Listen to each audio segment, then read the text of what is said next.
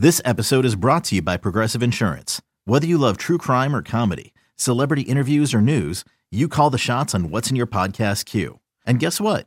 Now you can call them on your auto insurance too with the Name Your Price tool from Progressive. It works just the way it sounds. You tell Progressive how much you want to pay for car insurance, and they'll show you coverage options that fit your budget. Get your quote today at progressive.com to join the over 28 million drivers who trust Progressive. Progressive Casualty Insurance Company and Affiliates. Price and coverage match limited by state law.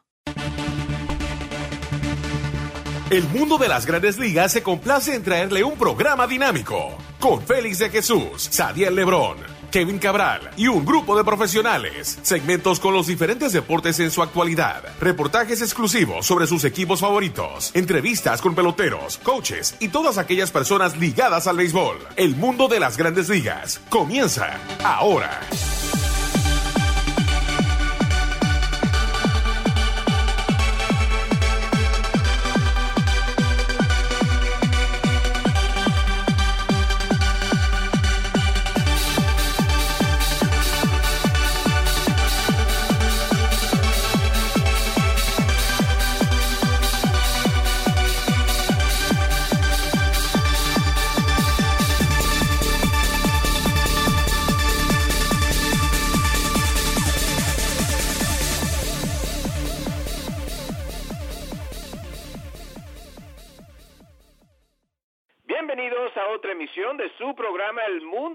Grandes Ligas por su portales .com y lasmayores.com y claro, el programa se puede escuchar vía podcast, vía el sistema de Apple, también Android, lo que es el mundo de las grandes ligas.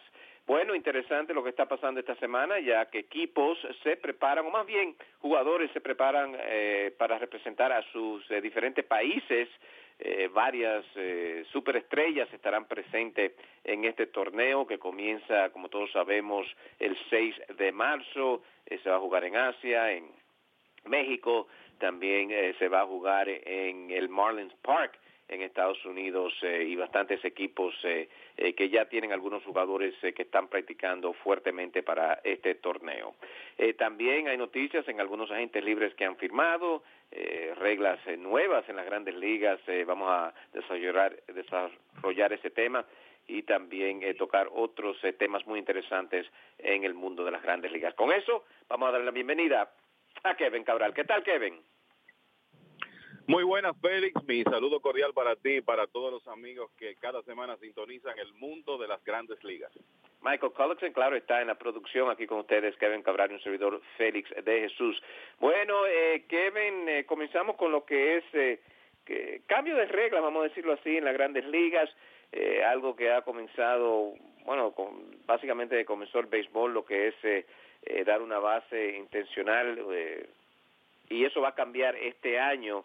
Eh, y no sé, ¿cómo lo ves? Eh, ¿Quiere Manfred que el juego sea un poquito más corto? Y claro, Manfred, el comisionado de las grandes ligas.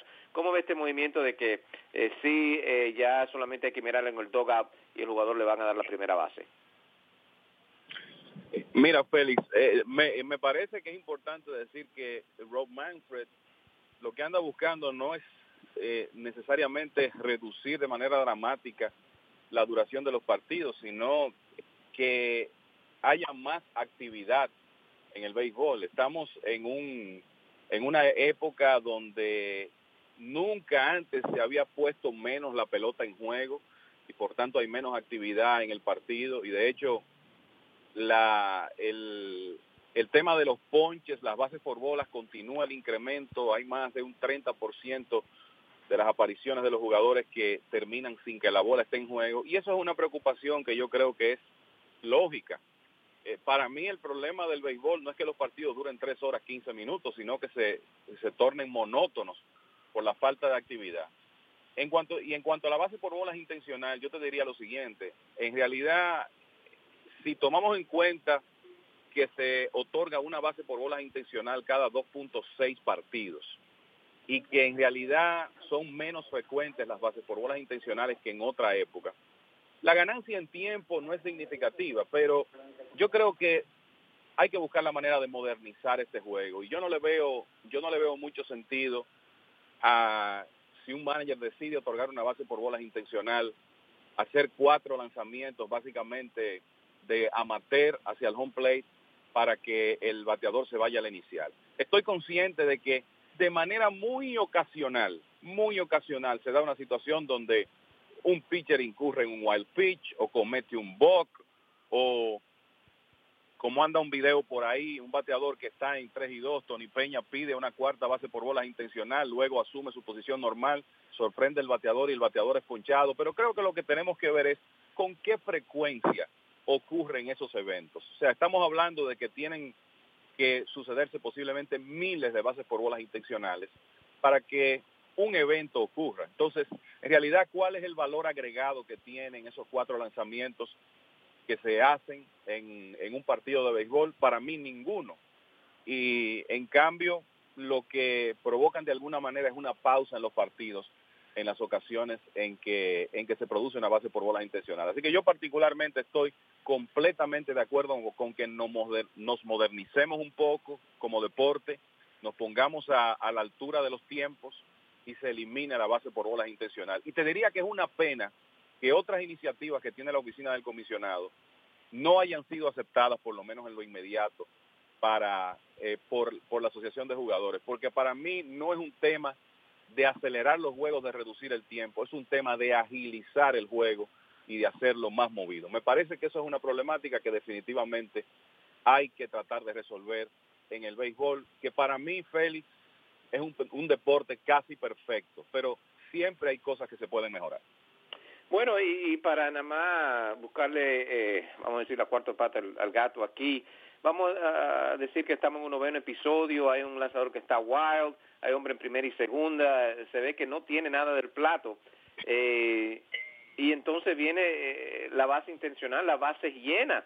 Entonces, eh, ¿cómo tuvo esa situación? O sea, eh, si el lanzador de verdad está wild, eh, que no está encontrando el plato, y entonces como que se le está dando un beneficio aquí al, al bateador.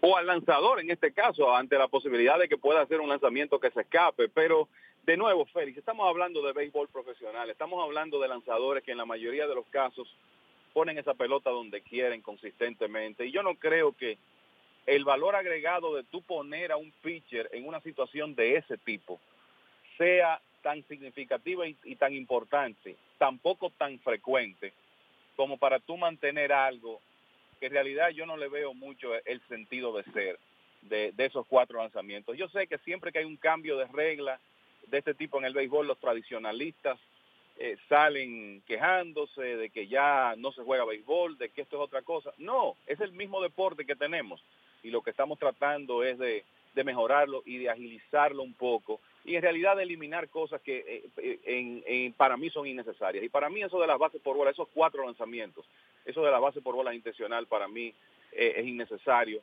Hace tiempo que me hubiera gustado ver sencillamente cuando un manager toma esa decisión, que envíen el corredor hacia la inicial, nos ganamos ese tiempo y vamos a jugar, a jugar béisbol, que es lo que nos interesa. Bueno, pasa entonces a la historia lo que son esas cuatro bases por bolas. Eh, eh, interesante porque no sé si en la AAA van a tratar esto este año, después de, de extra inning, poner hombre en primera y segunda. E, esa, esa regla no me gusta definitivamente. Lo, usan en el Clásico Mundial o lo van a usar en el Clásico Mundial, pero, pero ahí cambia totalmente el béisbol. O sea, eh, cambiar mucho y Kevin y claro que queremos estar a, al día, poner el béisbol con otros deportes que han hecho los cambios. Eh, la Liga Nacional de Hockey también ha hecho varios cambios, eh, eh, el béisbol también poco a poco, lo de Buster Posley y otras ciertas reglas. Pero ¿cómo ve esa regla que también parece, si da éxito en la Liga Menores, puede ser que venga por aquí, por, la, por las grandes ligas? No, eh, yo estoy plenamente de acuerdo contigo. Me parece que eso, eso es excesivo. Y en sus declaraciones de ayer, Rob Manfred dijo que él no vislumbra que esa regla se va a implementar en las grandes ligas, que quizá lo hagan en ligas de desarrollo, en otras palabras, en ligas menores. Y en el Clásico Mundial, donde hay una serie de elementos diferentes, la época en que se celebra el evento, el hecho de que los lanzadores no están en plenitud de condiciones y tú no quieres exponer a nadie. Entonces, perfecto en, en el Clásico Mundial de Béisbol entiendo la motivación de implementar esas reglas. Tú puedes decir, bueno, en caso de ligas menores, el resultado final de los partidos quizá no es tan importante. Perfecto. Ahora, aplicar algo así en grandes ligas o en, qué sé yo, en las ligas del Caribe, donde ganar cada partido es tan importante, a mí me luce completamente ilógico. Y te puedo decir que no vislumbro, Félix, que la oficina del comisionado vaya a presionar para que esas reglas se implementen en el béisbol de grandes ligas. De hecho, como te dije, ya el comisionado Rob Manfred se pronunció en ese sentido diciendo no, no creo que esto lo vayamos a implementar en las grandes ligas. Y hay que decir que incluso en ligas menores se va a implementar de manera experimental a ver cuáles son los resultados. Pero me parece que eso de ese nivel de béisbol no va a pasar. Y si ocurriese eh, que se presenta una iniciativa para que es un tipo de regla de, de, esa naturaleza se implemente, yo creo que ahí sí hay que salir al frente y decir, no, ya eso es demasiado, ya eso sí desvirtúa eh, el juego de béisbol, inclusive cómo tú justificas algo así estadísticamente, eh, no es lógico y de nuevo no me parece que vayan a llegar hasta ese punto. Él quiere ese cambio, eh, lo consiguió en Manfred con la asociación de jugadores, pero él quería más y parece que la asociación de jugadores le dijo no, hay que esperar un año, mandarme la carta y todo eso a Tony Clark, que son otro cambio como instalar lo que es el reloj de picheos, limitar cuántos eh, los managers pueden ir a ver al, al, al, lanzador. ¿Qué, ¿Qué, piensa de esto? Y Tony Clark negándose a que esto simplemente si no esperar un año más. Mira, Félix, la preocupación aquí eh, eh, es que las relaciones de la, de la asociación y el con el comisionado, o sea, da la impresión de que, de que se podrían tornar complicadas porque el, comisionado Manfred dijo ayer que está decepcionado porque la Asociación de Jugadores no permitió que se introdujeran esos cambios en el 2017. Es importante decir lo siguiente, si a la Asociación de Jugadores Major League Baseball le notifica esos cambios con un año de antelación, pues ya Major League Baseball tiene la prerrogativa de implementarlos de manera unilateral. En otras palabras, sin aprobación de la Asociación de Jugadores. Entonces la idea es que esos cambios no se van a implementar este año. Me imagino que eso se negociará y ojalá que se pueda llegar a una salida negociada. Pero la realidad es que el comisionado tiene la posibilidad de aplicar esas reglas eh, en el próximo año. Y te voy a decir algo, la implementación del reloj eh, para los lanzadores me luce lógico y necesario. Hay lanzadores que sencillamente se toman demasiado tiempo y tú desde que los ves sabes que el partido va a tener una cantidad de tiempo muerto innecesario. Y te lo dice alguien que no tiene ningún problema para sentarse frente a un televisor o estar en un estadio, ya sea transmitiendo un partido viendo lo que dure cuatro horas, si en realidad la competencia lo justifica. Pero cuando hay estos tiempos muertos creados de manera innecesaria. Yo creo que es lógico, sobre todo tomando en cuenta cómo piensa la generación actual, que se le busque solución a esos problemas. El, ser humano es reacio a los cambios y eso, y eso lo sabemos. Y, y, era de, esperar, de esperarse que la asociación pusiera algún tipo de resistencia. Pero me parece que estos son cambios que son necesarios y que podrían ser importantes inclusive para la época en que el deporte Major League Baseball tenga que negociar su próximo contrato televisivo. Y lo mismo te digo de las de las conferencias de los catchers y de los managers con los lanzadores. Yo te voy a decir algo, estamos hablando de un deporte profesional. Los hoy en día los quienes están en el mundo del béisbol tienen a la mano más información que nunca. Las tendencias de los bateadores, todo el mundo puede, todo el que está involucrado en un partido puede conocerlas con tiempo. Entonces, estar en estas conversaciones incesantes para que de alguna manera no se quede nada, no, se, no se pierda ninguna información, me luce ilógico, porque usted tiene tiempo de reunirse, de estudiar los scouting reports, de ver los videos, y eso es algo que el lanzador, el receptor, el manager debe conocer. Entonces me parece que eh, hay ocasiones, y te pongo el ejemplo, por ejemplo, de la Serie Mundial del año pasado, si tú revisas los partidos, y no voy a mencionar nombres de receptores, pero había un receptor en particular que prácticamente para cada lanzamiento, cada dos o tres lanzamientos en situaciones apremiantes, pedía un tiempo para ir a hablar con el lanzador y todo eso demora el juego. Entonces me parece que son iniciativas interesantes que van a hacer el deporte mejor. Ojalá se pueda llegar a algún tipo de solución negociada, porque pienso que a todos los que nos duele el béisbol sabemos que es importante que se mantengan buenas relaciones, relaciones armónicas entre la oficina del comisionado y los dueños y la asociación de jugadores. Pero de que esos cambios es muy posible que los veamos en el 2018, bueno, de eso no hay duda. Para ti, eh, Kevin, ¿cuál sería el tiempo ideal para un juego de béisbol eh, de comienzo hasta final? ¿Cuál sería un tiempo que tú dirías, wow, eh, uno disfrutó del juego, no hubo muchos cambios? ¿cuál, ¿Cuál sería la meta final para ti de, de un tiempo adecuado para jugar un juego de béisbol? Mira, Félix, de nuevo, mi preocupación principal no es la duración de los partidos. Mi preocupación principal es el tiempo muerto durante los partidos. Eso es algo que entiendo que hay que trabajar. Y déjame decirte otro aspecto que puede eh, mejorar para eso. Es, es el tema de la zona de strike. Aquí lo único que se está pidiendo es que la zona de strike sea llamada como aparece en las reglas del béisbol.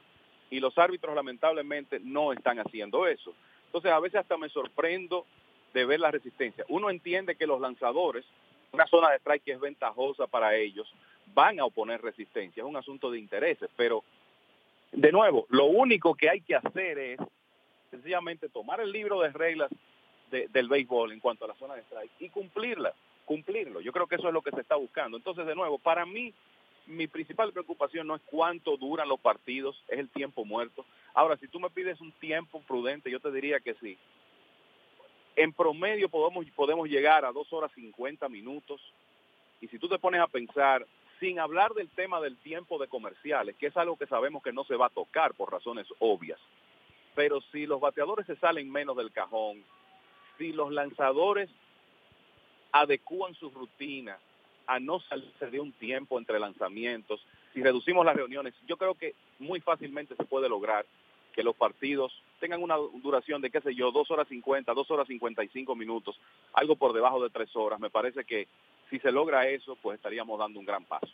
Mm, muy interesante. Yo voy a un poquito más, eh, Kevin, quisiera dos horas eh, eh, y 30 minutos. Vamos a que la persona, especialmente porque lo he visto aquí en el Yankee Stadium, sábado y domingo, eh, las personas que, que trabajan tienen esos días libres, quieren ir al estadio, pero entonces dicen, no, pero me voy a pasar el sábado completo.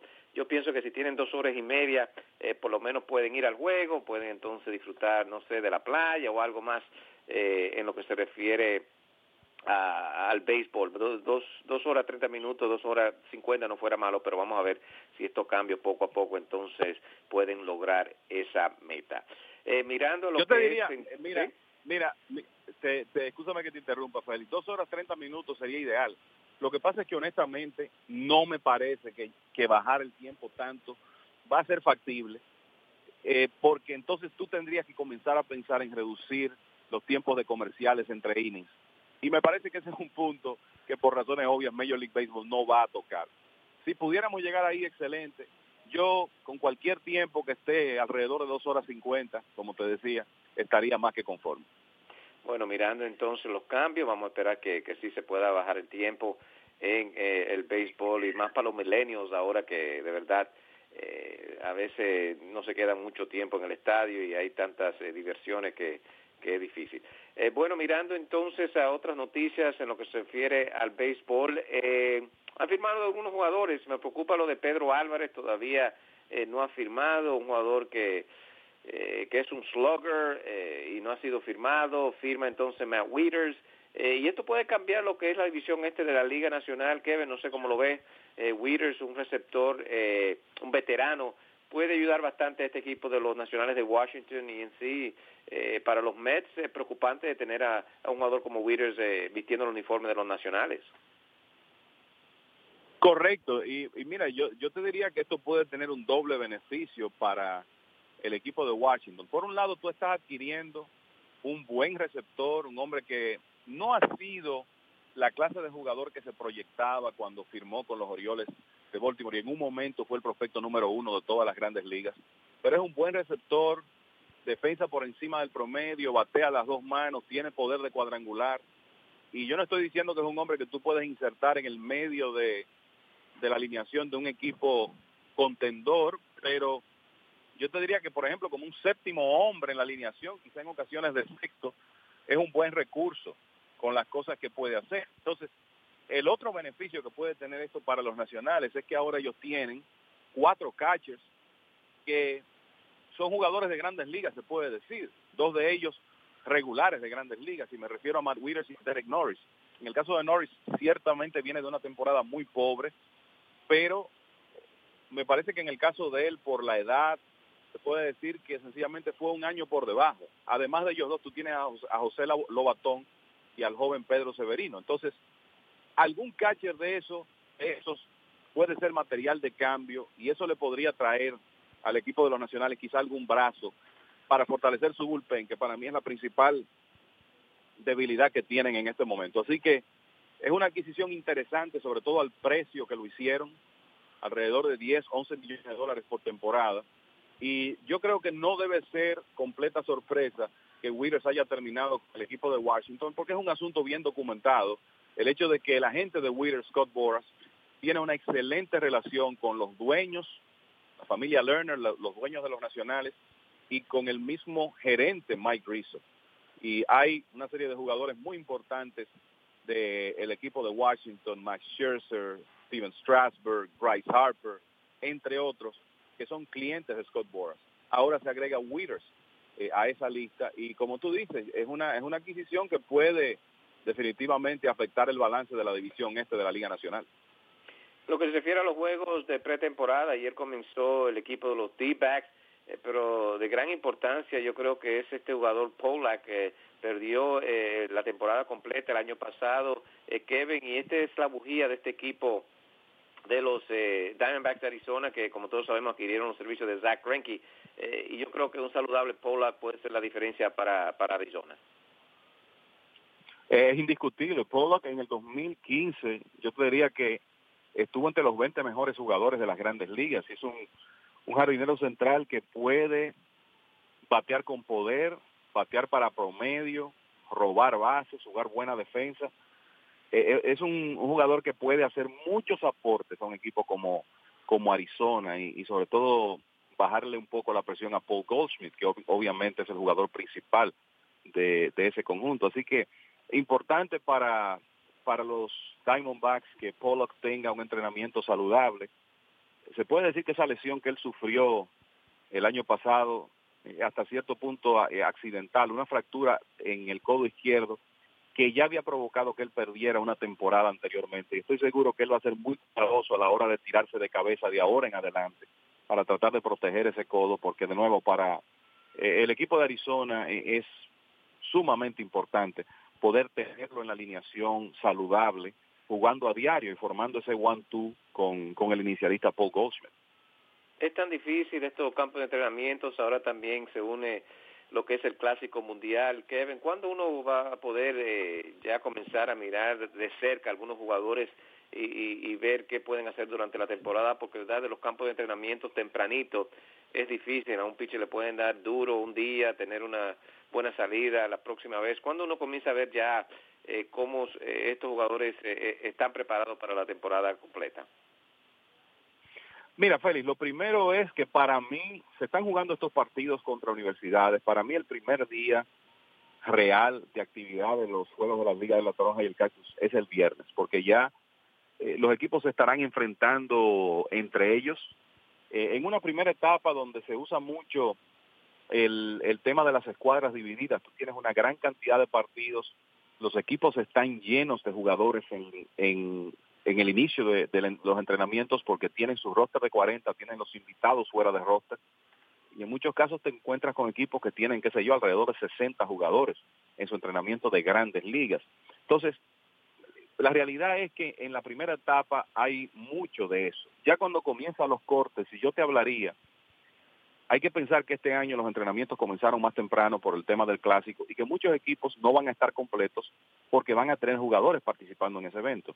Pero para mí es ya la segunda quincena de marzo cuando yo creo que uno puede comenzar a ver los partidos de entrenamiento con un poco más de interés y de sentido crítico, viendo cómo lucen los equipos, quizás qué jugadores jóvenes eh, en realidad están listos para ayudar a, nivel de grandes ligas y obviamente si uno le da seguimiento a los equipos sabe cuáles son esos nombres, pero eh, esos jugadores jóvenes llegan con la necesidad de probar en los entrenamientos que realmente están en condiciones de ayudar a su equipo, cómo están esos veteranos que quizá vienen de lesiones y que tratan de, reinsertarse en las grandes ligas.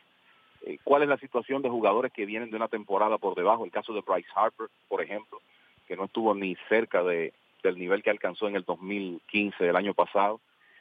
Pero yo siempre pienso en la segunda quincena del mes de marzo, ya a partir del entre el 15 y el 20, como la época en que realmente los entrenamientos se tornan interesantes, ya tú tienes un grupo de jugadores más reducido en cada equipo, todos están en mejores condiciones físicas, entonces uno puede hacer eh, una mejor evaluación de, lo que se ve en el terreno de juego. Eh, eh, mencionaste a Bryce Harper, eh, Kevin, y algo interesante, porque estaba mirando los números del año pasado. Eh, muchos dicen que en el 2019 los Yankees van a tratar de, conseguirlo, se está hablando de 400 millones de dólares pero los números de él el año pasado, ¿no? Batió 2.43, 24 cuadrangulares solamente y jugó en 147 partidos. Eh, ¿Se lo podemos achacar a un año malo o Bryce Harper eh, sigue siendo la figura de, de las grandes ligas, eh, por lo menos en la Liga Nacional? Yo creo que ciertamente se lo podemos achacar a una temporada por debajo.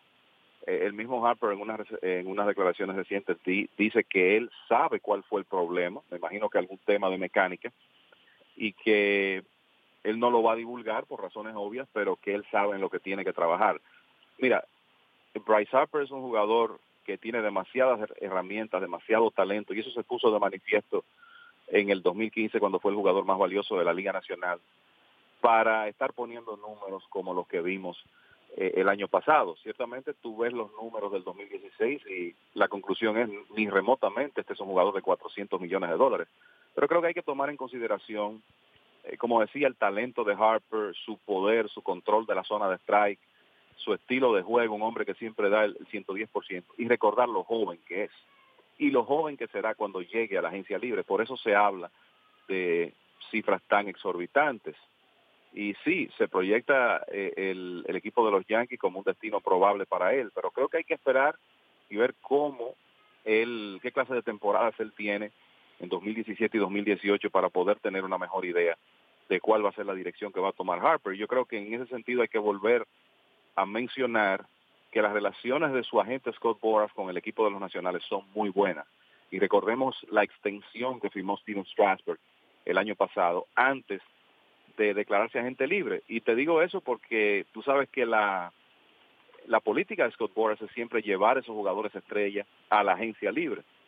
En el caso de Harper ocurrirá así. Bueno, es posible, muchas veces depende del jugador. Si el jugador le dice a su agente, bueno, yo quiero permanecer donde estoy, trata de, de lograr que yo me quede aquí, en este caso Washington, pues Scott Boras tiene que actuar en consecuencia. Pero eso va a depender mucho del jugador. Me parece que Harper está muy consciente de lo de su habilidad, de lo que él puede hacer y me parece que es suficientemente tiene esa arrogancia, esa confianza en sí mismo que todo atleta estrella debe tener como para pensar, bueno, si yo puedo ser el jugador mejor pagado del béisbol, ¿por qué no intentarlo? Con eso te digo que es muy posible que él vaya a la agencia libre. Ya veremos si son los Yankees u otro equipo que deciden eh, desembolsar una cantidad de dinero que seguro será altísima para poder firmar un jugador como él en una agencia libre donde entre otros también va a estar disponible Manny Machado. No, sí, estoy de acuerdo contigo, eh, una gran figura, pero no creo que está, eh, por lo menos a, la altura de, Mike Trout. Creo que el año pasado, el 2015 fue una aberración para Bryce Harper, eh, mirando los números. Yo creo que es un jugador tope, 30, 32 cuadrangulares, eh, no han pulsado 100 carreras todavía en su carrera, el promedio 2.43 el año pasado y 3.30 fue ese año 2015, eh, Kevin, pero después, antes de eso era 2.70, 2.74 y ahora con los chefs eh, yo creo que el promedio de, de Price tal vez no llegue a 300, pero vamos a ver, solamente el tiempo eh, va a decir para este caso de, de Bryce Harper. Eh, muy interesante. Y yo creo, yo creo, Félix, yo creo, Félix, que uno de los problemas de Bryce Harper es Mike Trout, porque lo que Trout ha hecho en sus primeros cinco años en Grandes Ligas, en realidad, ¿cuántos jugadores lo han hecho? O sea, eh, Mike Trout ahora mismo yo creo que no hay un jugador. Si tú te olvidas del potencial y piensas sencillamente en resultados, es difícil tú comparar cualquier jugador del béisbol con él. Es, tan sencillo como eso. Trout, eh, en realidad, con las circunstancias correctas, pudo ser jugador más valioso de la Liga Americana cinco años consecutivos, si nos ponemos a ver sus números. Él ha terminado primero o segundo en las votaciones en sus primeros cinco años en grandes ligas. Lo de Harper ha sido una gran temporada. Me parece que en sus primeros años hay que excusarlo por dos razones. Primero, la juventud y la inexperiencia. Hay que recordar que este muchacho llegó a grandes ligas de 19 años de edad. Y las lesiones. Ahora, lo de la temporada pasada ya para mí sí es un tema de preocupación. Y no hay duda que para él mencionarse eh, al, mismo nivel de Mike Trout, vamos a tener que ver más temporadas como la que él tuvo en, en el 2015. Y honestamente pienso que él tiene el potencial para acercarse a esos números. Ya veremos qué, qué nos dice su futuro el Clásico Mundial al doblar la esquina, a comenzar entonces en Asia, pero también se va a comenzar en Marlins Park, aquí en Estados Unidos. Eh, Estados Unidos, por cierto, frente a Dominicana. Eso va a ser el 11 de marzo. Eh, el torneo comienza el 9.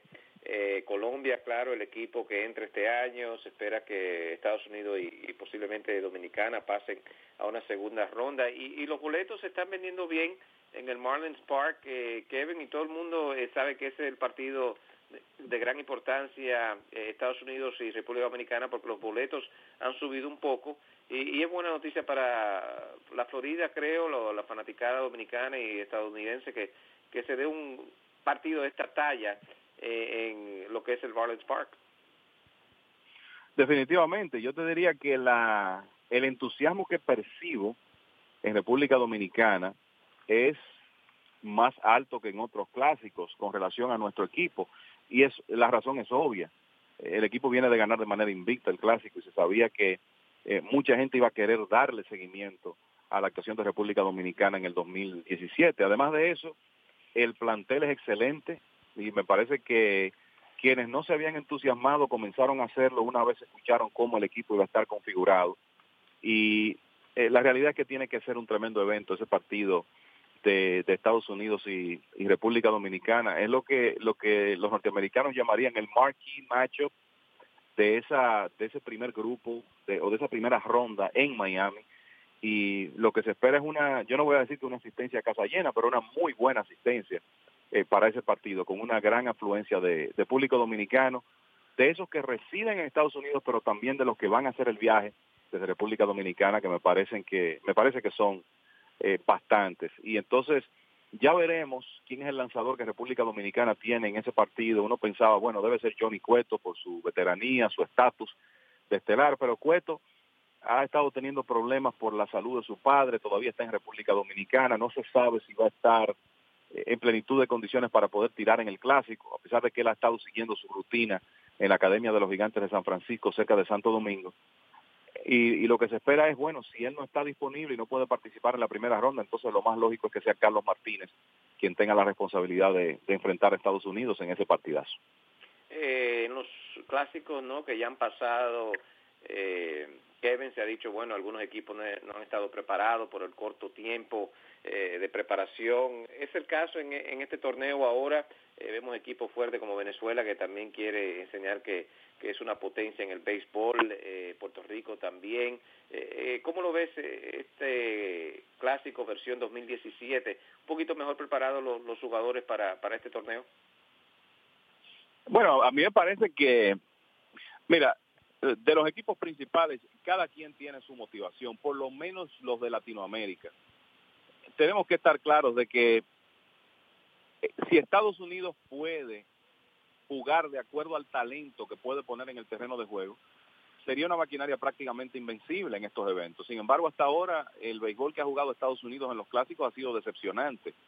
Y en realidad es como difícil de medir el interés real de sus jugadores con relación a los latinos. Y fíjate que, por ejemplo, volviendo a hablar de los grandes del juego, Mike Trout y Bryce Harper no están jugando con Estados Unidos. Clayton Kershaw no va a tirar con Estados Unidos. Entonces siempre uno se queda con ese deseo de ver algunas figuras que no participan.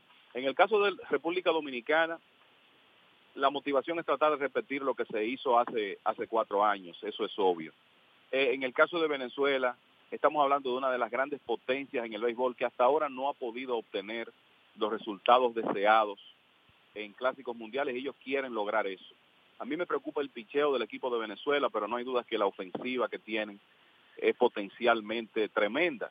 Y en el caso de Puerto Rico, bueno, un país que eh, siempre ha sido rico en buenos jugadores de béisbol, ha perdido posicionamiento en los últimos años, pero llegó a la final del último clásico y estoy seguro que sus jugadores están motivados de probar que Puerto Rico sigue siendo una potencia en el béisbol. Entonces a mí me parece que esos equipos de, la, de Latinoamérica están, van a estar muy bien preparados, a pesar de que sabemos que el tiempo juntos no es mucho, de que van a jugar, quizá van a entrenar una vez, van a jugar unos partidos de fogueo, y luego tienen que ir al evento de inmediato.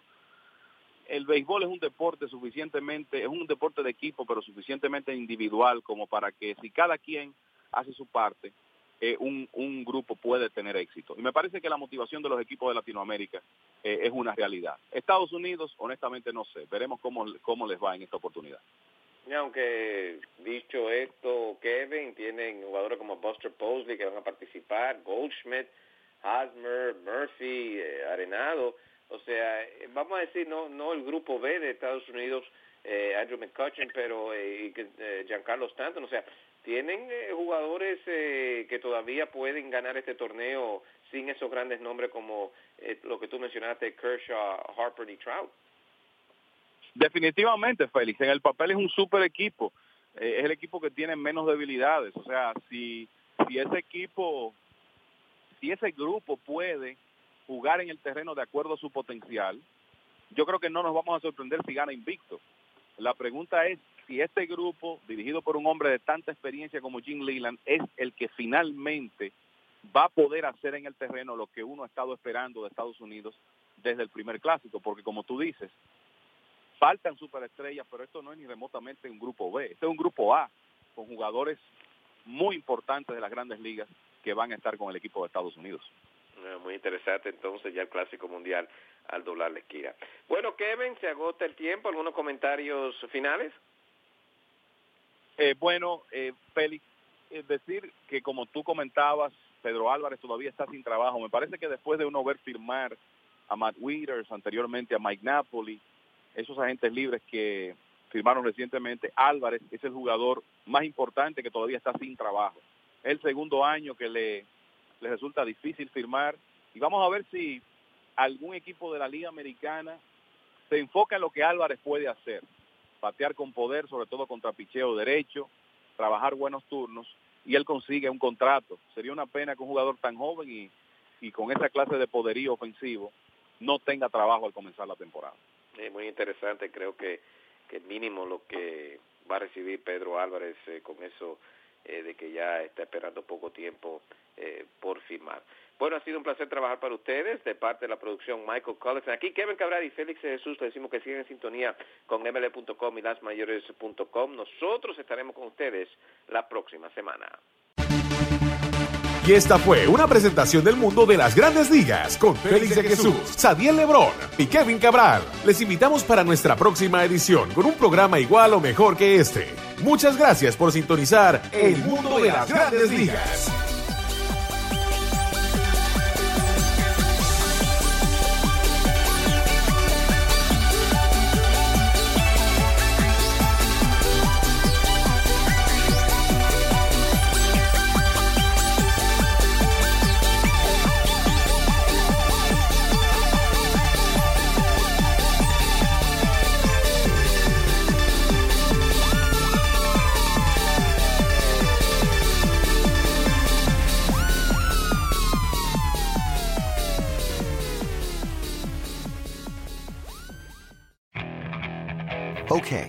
Picture this. It's Friday afternoon when a thought hits you. I can waste another weekend doing the same old whatever, or I can conquer it. I can hop into my all new Hyundai Santa Fe and hit the road. Any road. The steeper, the better. Because my all new Santa Fe is available with H track, all wheel drive, so I can hit the trail without a worry in the world. Heck, with three rows and best in class rear cargo space, I can pack the whole family in with all our gear. We've got available dual wireless charging for our phones, so we'll never lose touch with civilization, and we won't lose touch with the primordial power of Mother Earth. So, which is it? Waste the weekend or do something a little more epic. And conquer it in the all-new Hyundai Santa Fe. Visit HyundaiUSA.com or call 562 for more details. Hyundai, there's joy in every journey.